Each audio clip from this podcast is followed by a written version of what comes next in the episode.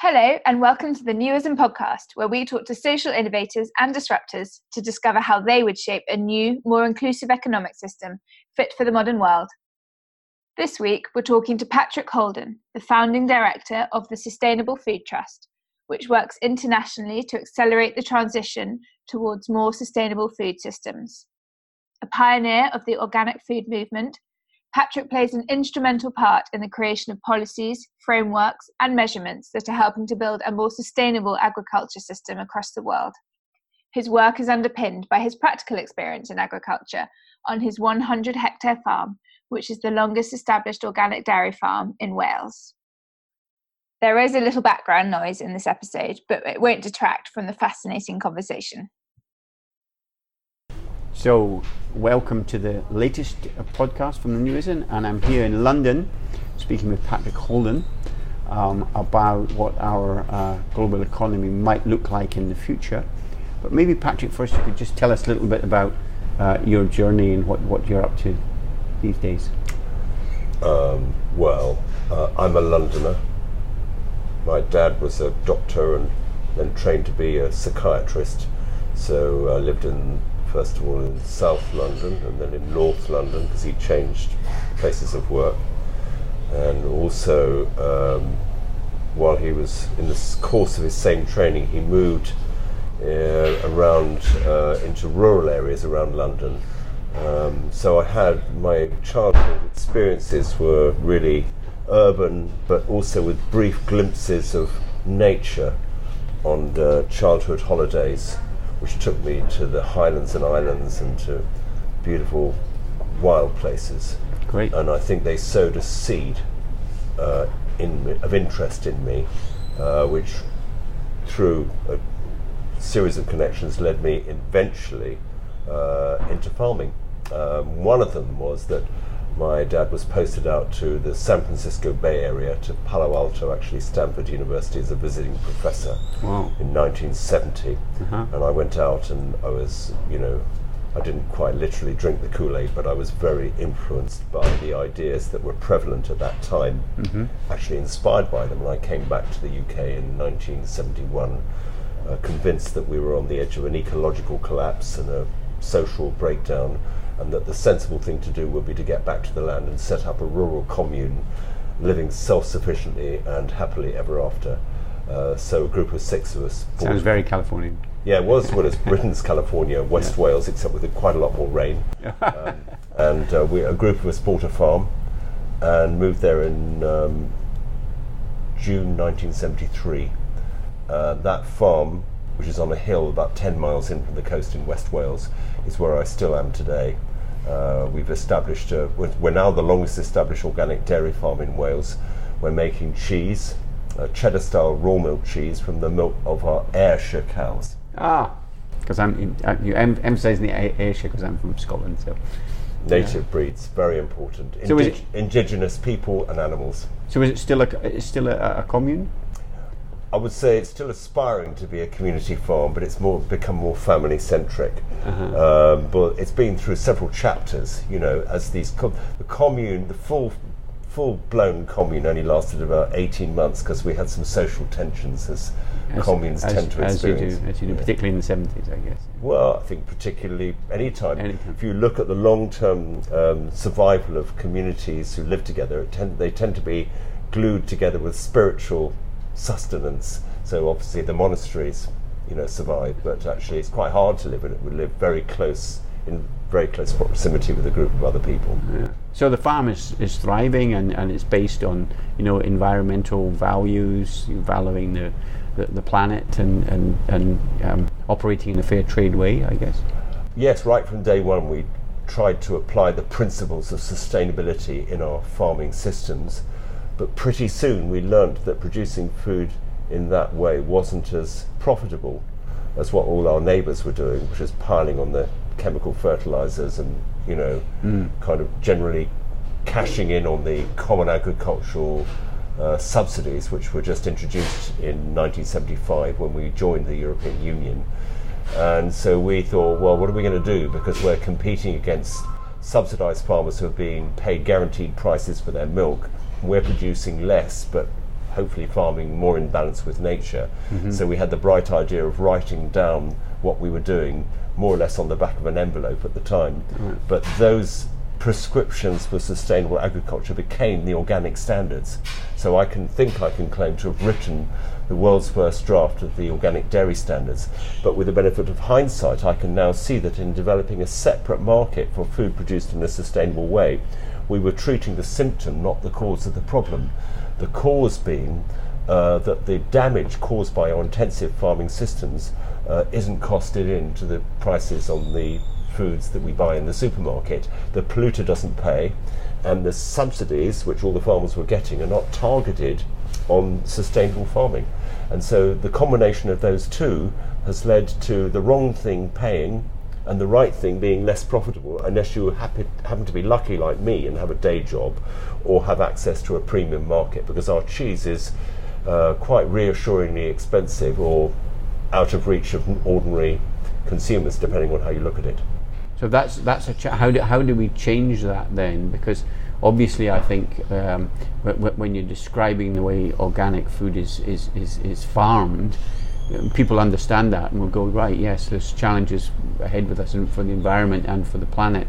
How do we change this this this subsidy? How do we change the situation so that your type of farming, which is sustainable, is actually subsidised as opposed to the non-sustainable farming? How do we change that? Yes, that is the crucial question um, because we actually, our present economic system is dishonest. Um, it's producing, it's resulting in sending perverse signals to both farmers and food buyers uh, because you'd think in a logical world, doing the right thing by the health of the planet and its people would pay better than doing the wrong thing. And in fact, the reverse is true. So, what we need to do, or rather, governments need to do, because this is where governments should step in where there is so called market failure, as economists like to refer to it, is they need to correct those distortions and those um, perverse signals. They could do that. What they could do would, they, would be to redirect the common agricultural policy subsidies, of which I am a beneficiary. I get £80 an acre at the moment, so that's about £30,000 a year on my farm, just for not breaking the law. It's like a social security payment for farmers. Now, if the government was to attach conditions to the receipt of those monies, like I had to build soil carbon or increase biodiversity or employ more people in skilled employment, all those sorts of things, the, fair, the social element of fair trade, then in combination introduce uh, a polluter pays tax. So, for instance, nitrogen fertilizer, which causes enormous damage to um, pollution of water, to greenhouse gas emissions, and to destruction of the microorganisms in the soil. If that was taxed in relation to the damage it causes, then that would shift the balance of advantage towards more sustainable farming. But unfortunately, that hasn't yet happened. And my job in part, is lobbying politicians and persuading people in positions of influence to introduce those changes. And I have, by an accident of fate or good fortune or whatever, uh, found myself over the last couple of years in a position of some influence, which is very interesting. So, uh, uh, when you're trying to lobby government, because once again, what you're saying is makes absolute sense to anybody that doesn't know about farming. What is what you're saying makes sense. Are governments listening to you, or, or, or, or are they just ignorant? This is the system, and it's not until it's pointed out to them do they understand it, or are they resistant, or what, what, what, what's the what's the story from governments that you're hearing?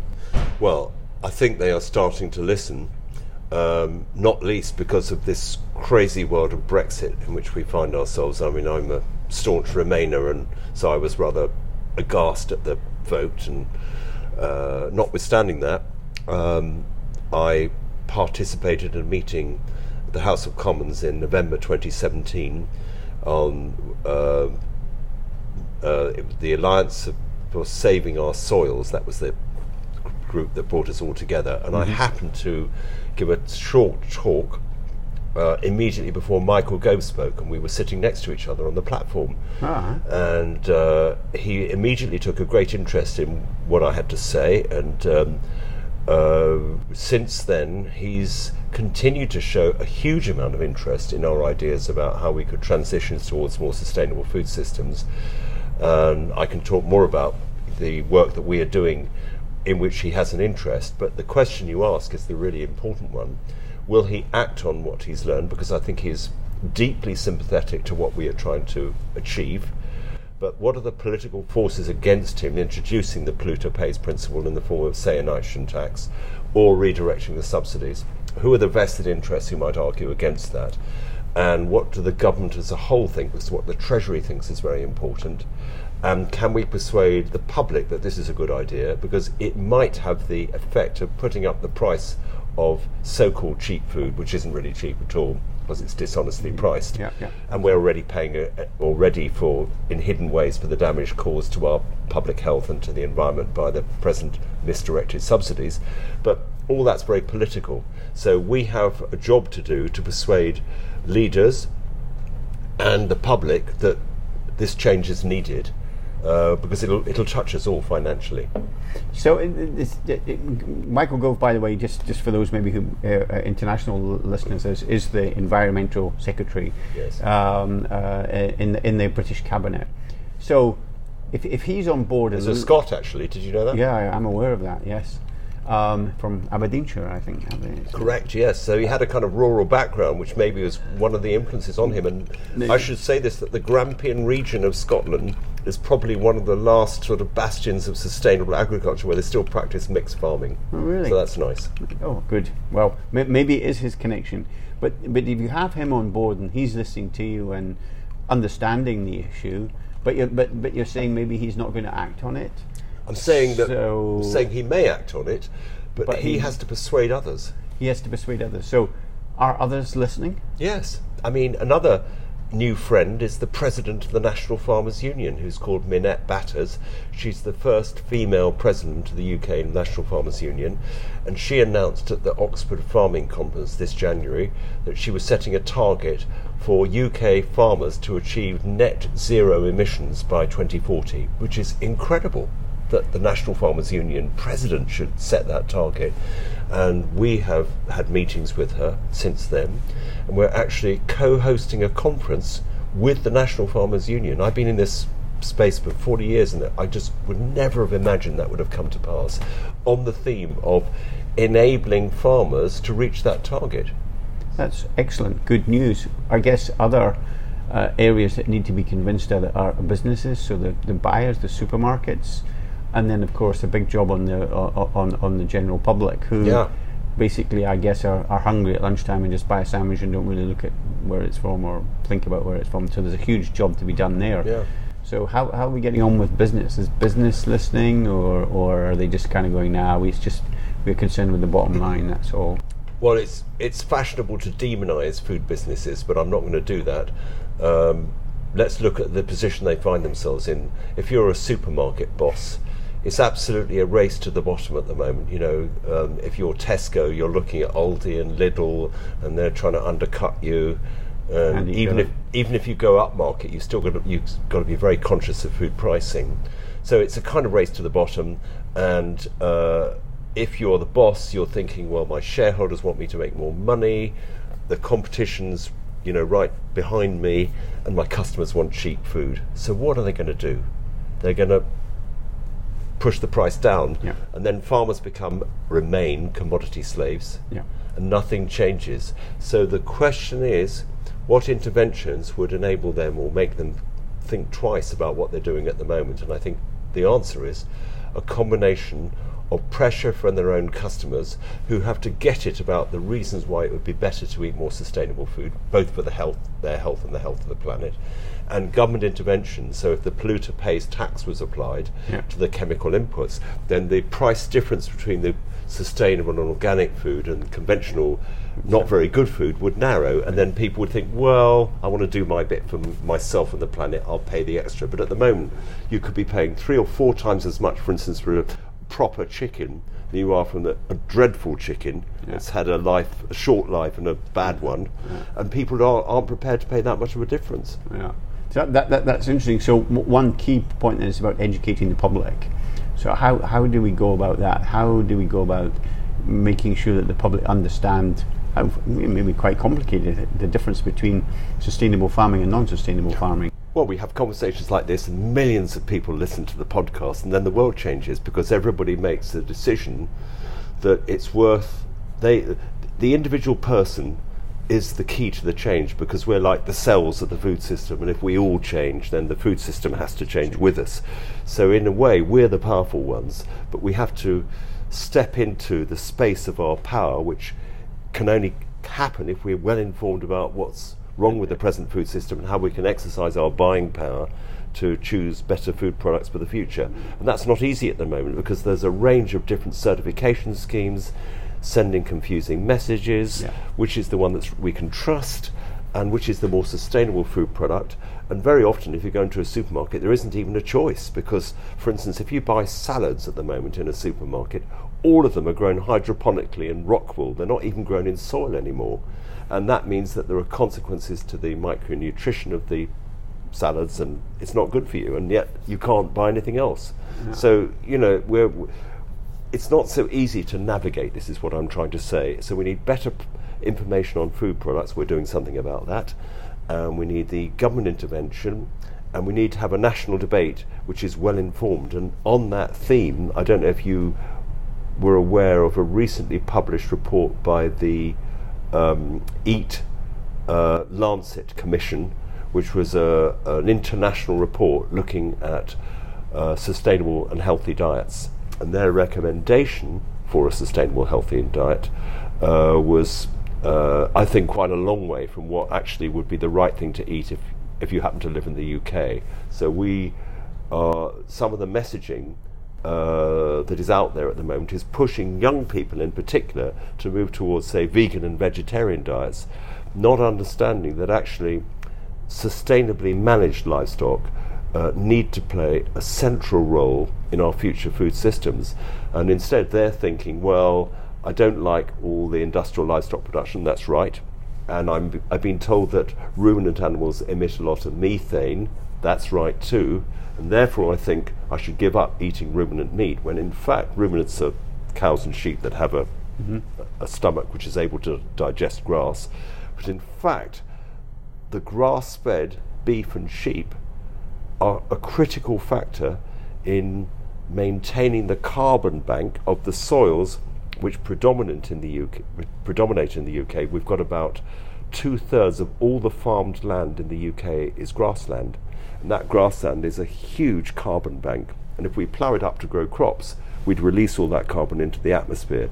So if we eat lamb or beef from sustainable agriculture, we're actually our diet would then be part of the solution, not part of the problem, because the methane emissions are offset by the carbon sink of the soil, but that isn't widely known. So I bet you didn't know that until I just told I- you. I- absolutely not. I, I, I kind of follow these discussions about you know about vegans and, and Yeah. food and so on and so forth, and so this is absolutely news to me. I've n- I had no idea uh, uh, of, of, of the information you're giving me, uh, but but that's you know it's you know as you was talking about labeling, part of the challenge here is, is it's actually quite a complicated uh, story to tell.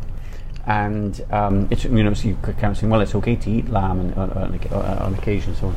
Um, and and you know salads in, in, in supermarkets are not something you can consume it, um, so but we live in, a, in, in an age in a marketing age where we're bombarded with messages every day. So the messaging from what you're trying to get has to be simplified. So you know, it's not just about labeling it's about an understanding about the whole food chain really basically and that that's what we're damaging and um, you know causing problems for the planet in the long run. Now that is a huge challenge. How do you how do you get over that one?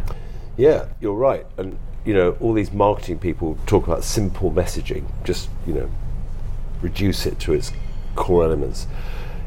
In some ways, I think that's right. But on the other hand, we, we live in a world where everything is connected. Things work in systems, and you can't separate one thing from another thing. So I think we all have to uh, become quite sophisticated in our understanding of agriculture.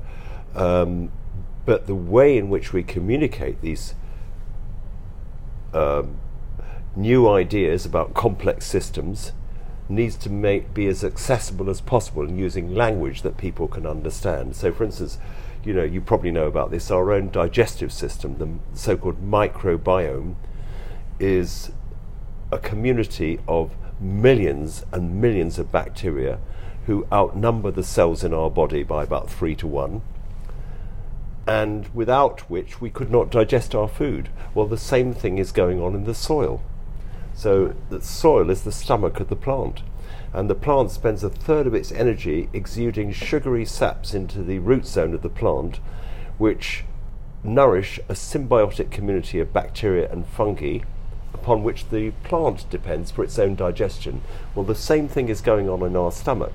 So, what we need to do is to understand our own digestive system, and through an understanding of that, we can apply the sort of metaphor of that to un- better understand agriculture. Is that simple? No, it's not. Is it the truth? Yes, it is. Well, so maybe, maybe though, but maybe maths or chemistry or, or learning French are, are, are, are challenging, difficult things so it, sound, it, sounds like this should be a very basic uh, uh, item for discussion in, or teaching in, in primary schools, not even secondary schools, primary schools.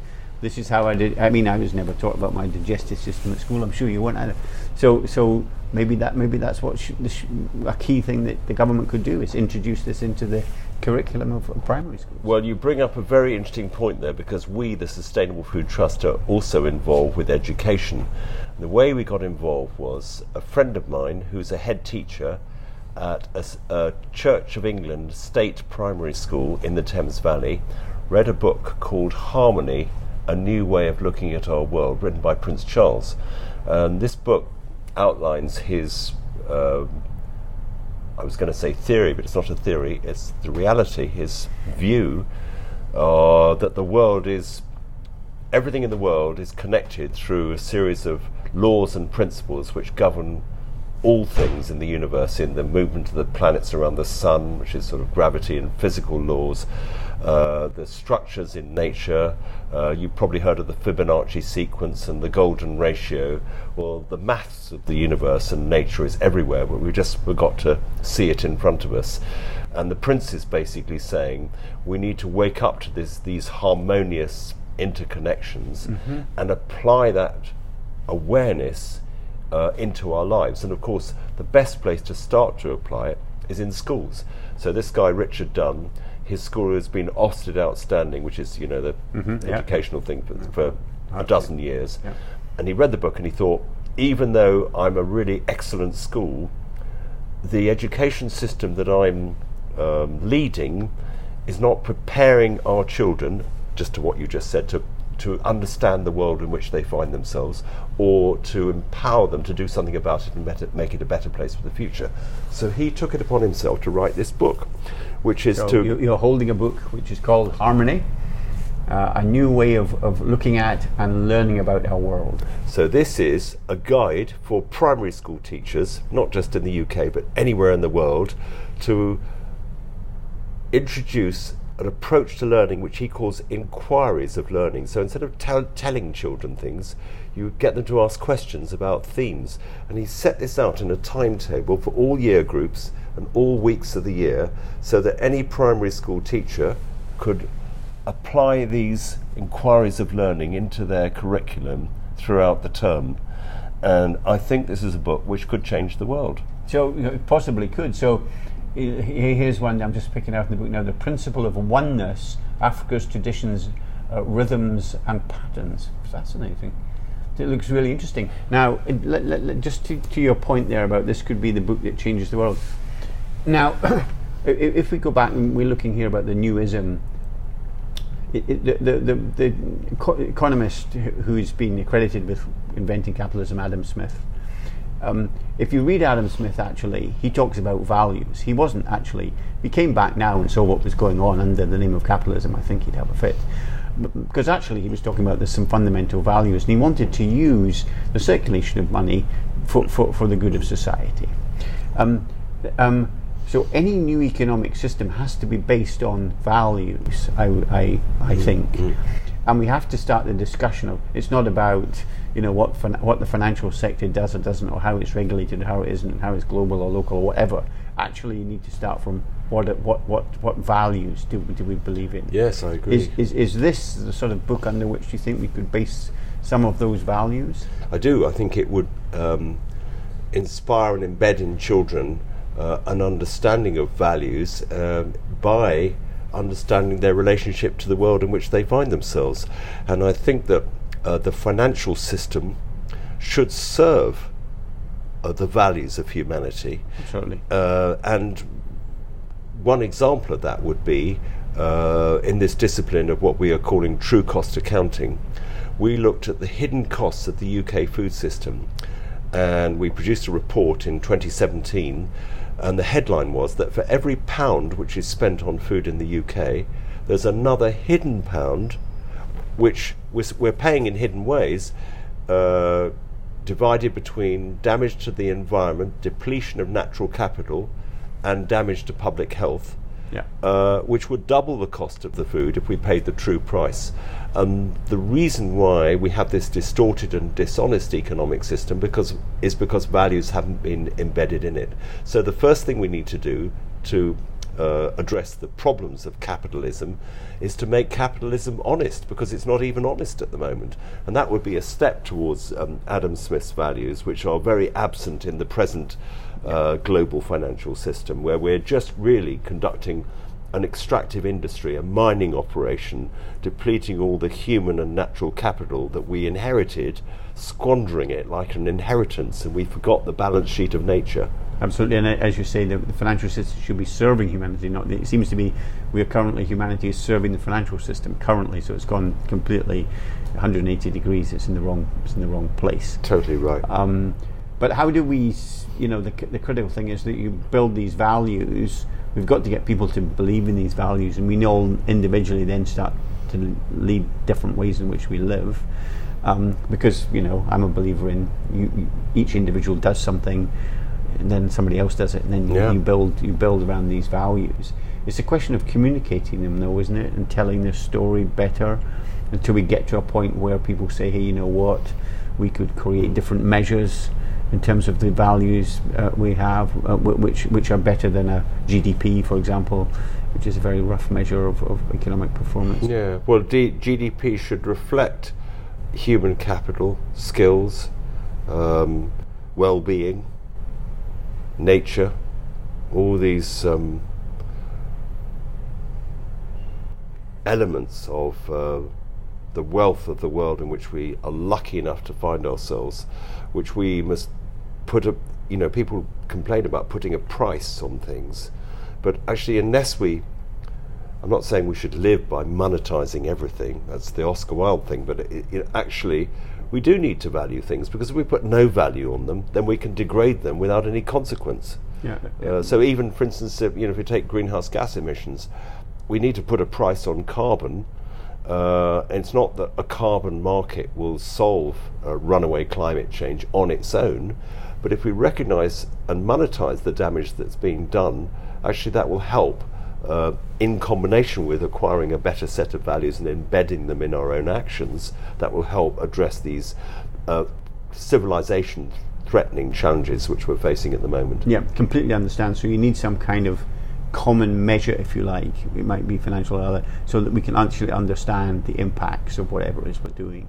That's right, and w- in that connection, there is an internationally harmonized uh, system of accounting, profit and loss, and balance sheet, which all accountants and auditors use all over the world.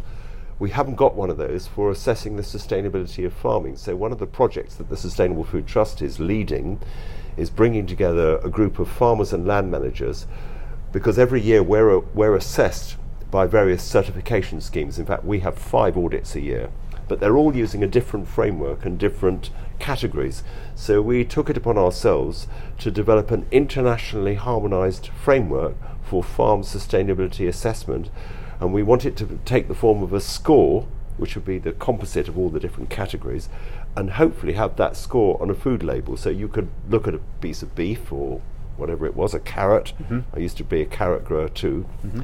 and have a sustainability score on it, which would empower you to buy a carrot or a piece of beef or whatever it is, which is better for the planet and for your health. So now that, that we were talking earlier about you know measurement methodology and communication. So that to me would be a much better way of doing it. I, I as with my simple uh, uh, um, mind in terms of buying food would understand that immediately if there was that type of score. It's, it's just great to hear that you know you're, you're coming together because it is very very confusing on food packaging for, for, for ordinary people. I think Yeah. like myself, I just can't get my head around it, um, and then and then you give up. Uh, Yeah, uh, uh, and you you go, "Yeah, I just want a sandwich. Yeah, Or just want something, and I'm, I'm you know, just stay in my comfort zone. Yeah. So if, if, if somehow if you're all coming together like that and creating something like that, which although complicated in its in its methodology is simple to explain, I think you, you on a, a winner to be honest. Yeah, it is simple to explain. So I'll give you an example. We've divided sustainability into 10 categories, one of which is soil. Mm-hmm. So, how do you measure soil fertility and health? So, we thought, well, we can't have too many measurements because then you'd have boffins and scientists, you know, doing it and it would be expensive and the mm-hmm. farmer would feel disempowered. So, we thought, what are the three measurements that would capture soil health? And we thought, well, one of them is soil organic matter, which is, you know, you can measure that. You take a core sample of soil, or these days you may even be able to do it from a satellite technology and various things. Maybe there'll be an iPhone app one day. but you need to measure the impact of your farming practice on soil carbon. That's one. A second one is biodiversity of the soil, and you can do that through what's called a proxy, which would be an earthworm count. So if you measure the earthworm content of a square foot of soil or meter of soil, then you've got a number there, but that means that if you've got lots of earthworms, you've got all the other things beneath them because that's at the top of the tree, if you see what I mean. And Yeah, thirdly, yeah. is the speed at which and the time of which water infiltrates through soil. Because if you've got a healthy soil, the, it'll hold a lot of water, but also the water will run through it quite quickly. Right. Those three measurements will capture a good picture of the fertility of our soils. And we want all farmers all over the world to use those three metrics. And then I can go to a farmer in Australia or in South America, mm. wherever, and I say, What's your soil metric? They can go, It's X. And I can go, Oh, mine's Y. Right. And we're communicating with each other. We've got a common language. It's a beautiful thing. Yeah, this is really fantastic. It's so constructive, and I think it's very important when social entrepreneurs do this. It's it's about how you can be practically constructive to move something forward. Now, obviously, the, the issue with food is we all have to eat it as human beings to, to, to live. So it's it's absolutely fundamental then to any e- new economic system that we're having a look at. It is. how we our, our food is, is is grown or developed and how we eat it and how we consume it, etc. It's vital. So the fact that you're doing this in the practical is, is, is, is great news. We need to tell the world about it. And farming, if you think about planet Earth and its, you know, critical biodiversity depletion, which is in the news at the moment, the insects and Yeah, everything yeah. else, what do you think is going to change that? Food and farming, because farming is the main occupant of the surface, the temperate surface of planet Earth. So if we want to save the rapidly diminishing biodiversity on the planet, we have to change the way we farm in such a way that the future farming systems can coexist with nature. And that's what it's all about. But in order to measure whether we're successful in that, we need to, man- to measure it in a way which is a common, harmonious framework. And that's important. And do you think this harmonious framework, you're applying that to farming, and I completely get it, and I, I, I think it's very inspiring to, to, to listen to you. Um, do you think it can be applied elsewhere? I'm thinking, you know, fishing is Yep. uh, uh, uh, presumably close to farming, but can we can we shift it over into, into the health sector, into into, into other sectors? Because obviously, uh, uh, you know, governments will tell you publicly or privately, certainly privately, that they're terrified about the potential health uh, cost of health in the, in the future. But actually, it's because we're living unhealthy lives. if, you, if, you, if you were to eat properly or or, or um, you know be more active, um, then the health health the cost to health the health services would go down. So you can apply presumably these harmonious values and, and system to that as well. I think health is probably one of the most potent examples of how we need to spread this kind of thinking. Because if you look at how much the Treasury is spending on the National Health Service, which would be better named uh, the National Disease Treatment Service, uh, it's hundreds of million, uh, hundreds of billions. Yep. Um, and the argument we need to make to the Chancellor is if you invested in sustainable agriculture, you could save money on the NHS treatment bills. And that's a financial argument which hopefully would have some traction. Of course, the problem is that governments tend to think in four-year timescales, Yeah. and some of the stuff that we're talking about here would be a longer outcome thing than that. a long time. I think that's a real challenge. I mean, I work, I work in the area of, of, of, of sport some of the time, and it, it is quite, it's quite clear that the impact that sport can have in terms of getting people active, because so you know the whole issue around obesity and lack of activity is going to cost the health service now and in the long term. A, a, a huge amount of money. But the one thing I've noticed that governments will listen to all over the world, if you can say to them, "Do you know what, I c- I- we can save you money," Yeah. they, Well- they immediately will engage with you. So the, the whole issue about, you know, just as you're describing, the farming actually, uh, Mr. Government or Mrs. Government will, will, will, will save you a lot of money. I think that, that that's a, a, a good um, uh, uh, potential for engagement. Well, Lady Eve Balfour, who was the niece of Prime Minister Balfour, and actually the family used to live in the lowlands of Scotland, uh, the founder of the Soil Association organisation I used to work for, she described agriculture as the primary health service. And related to that, another man who was a great thinker and a pioneer of sustainable agriculture, uh, called Sir Albert Howard, who was sent to India uh, at the turn of the century to teach the peasant farmers in northwest India Western methods of production, but who had the humility to realize that they knew more than he did about sustainable agriculture.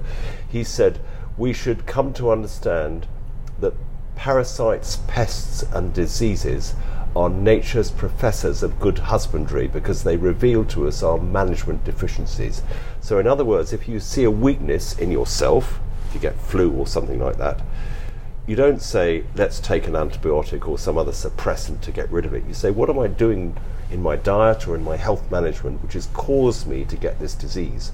And if we applied that thinking in agriculture, instead of just pouring on the pesticides and suppressing all these symptoms of poor nutrition, crop nutrition, animal nutrition, and management, we would transform our agriculture and food systems for the future.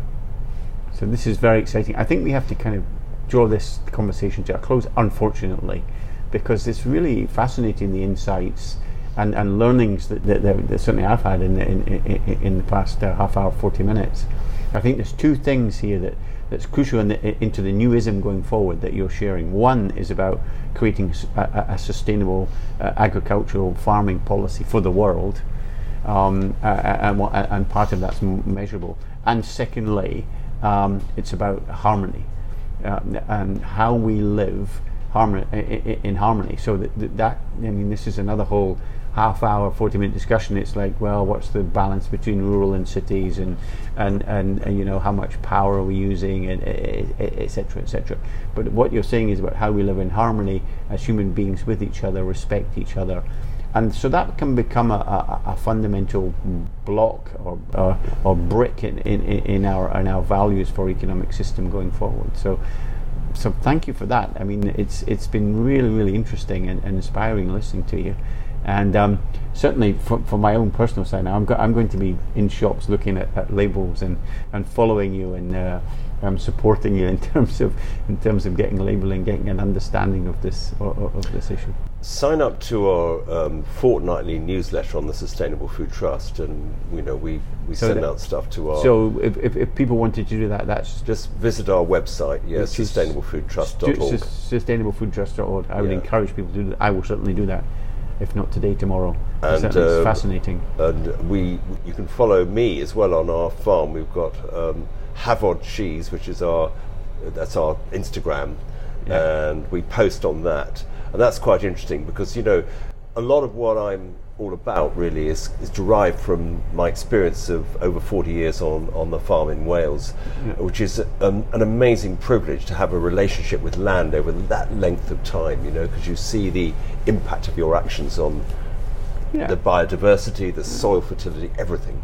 And I, I suspect your, your journey there wouldn't, wouldn't have been straightforward either. You'd have had ups and downs and Oh yeah, changes. So it is all about us, I think, as, as human beings, learning as, as, as, as, as we go forward. Exactly. Um, and, and then applying what we learn to, to, to, uh, to our work and to our uh, uh, surroundings. But again, we come back to it has to be based on a set of values. It can't be just going to learn something and therefore we pollute the, the whole atmosphere because we've learned something we think is clever.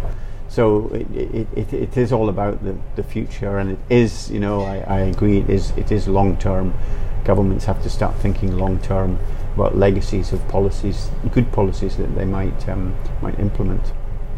But again, Patrick, thanks so much. I really enjoy talking to you. No, pleasure was mine as well. Thank you for talking to me. No, no problem. Delighted. We hope you enjoyed hearing Patrick's views on how we can live more harmoniously with the planet and with one another. Join us next week when we'll be talking to another exciting social entrepreneur. And if you have a moment, please do rate and review us on iTunes so that more people can discover the extraordinary potential of social entrepreneurs to create a fairer economic system.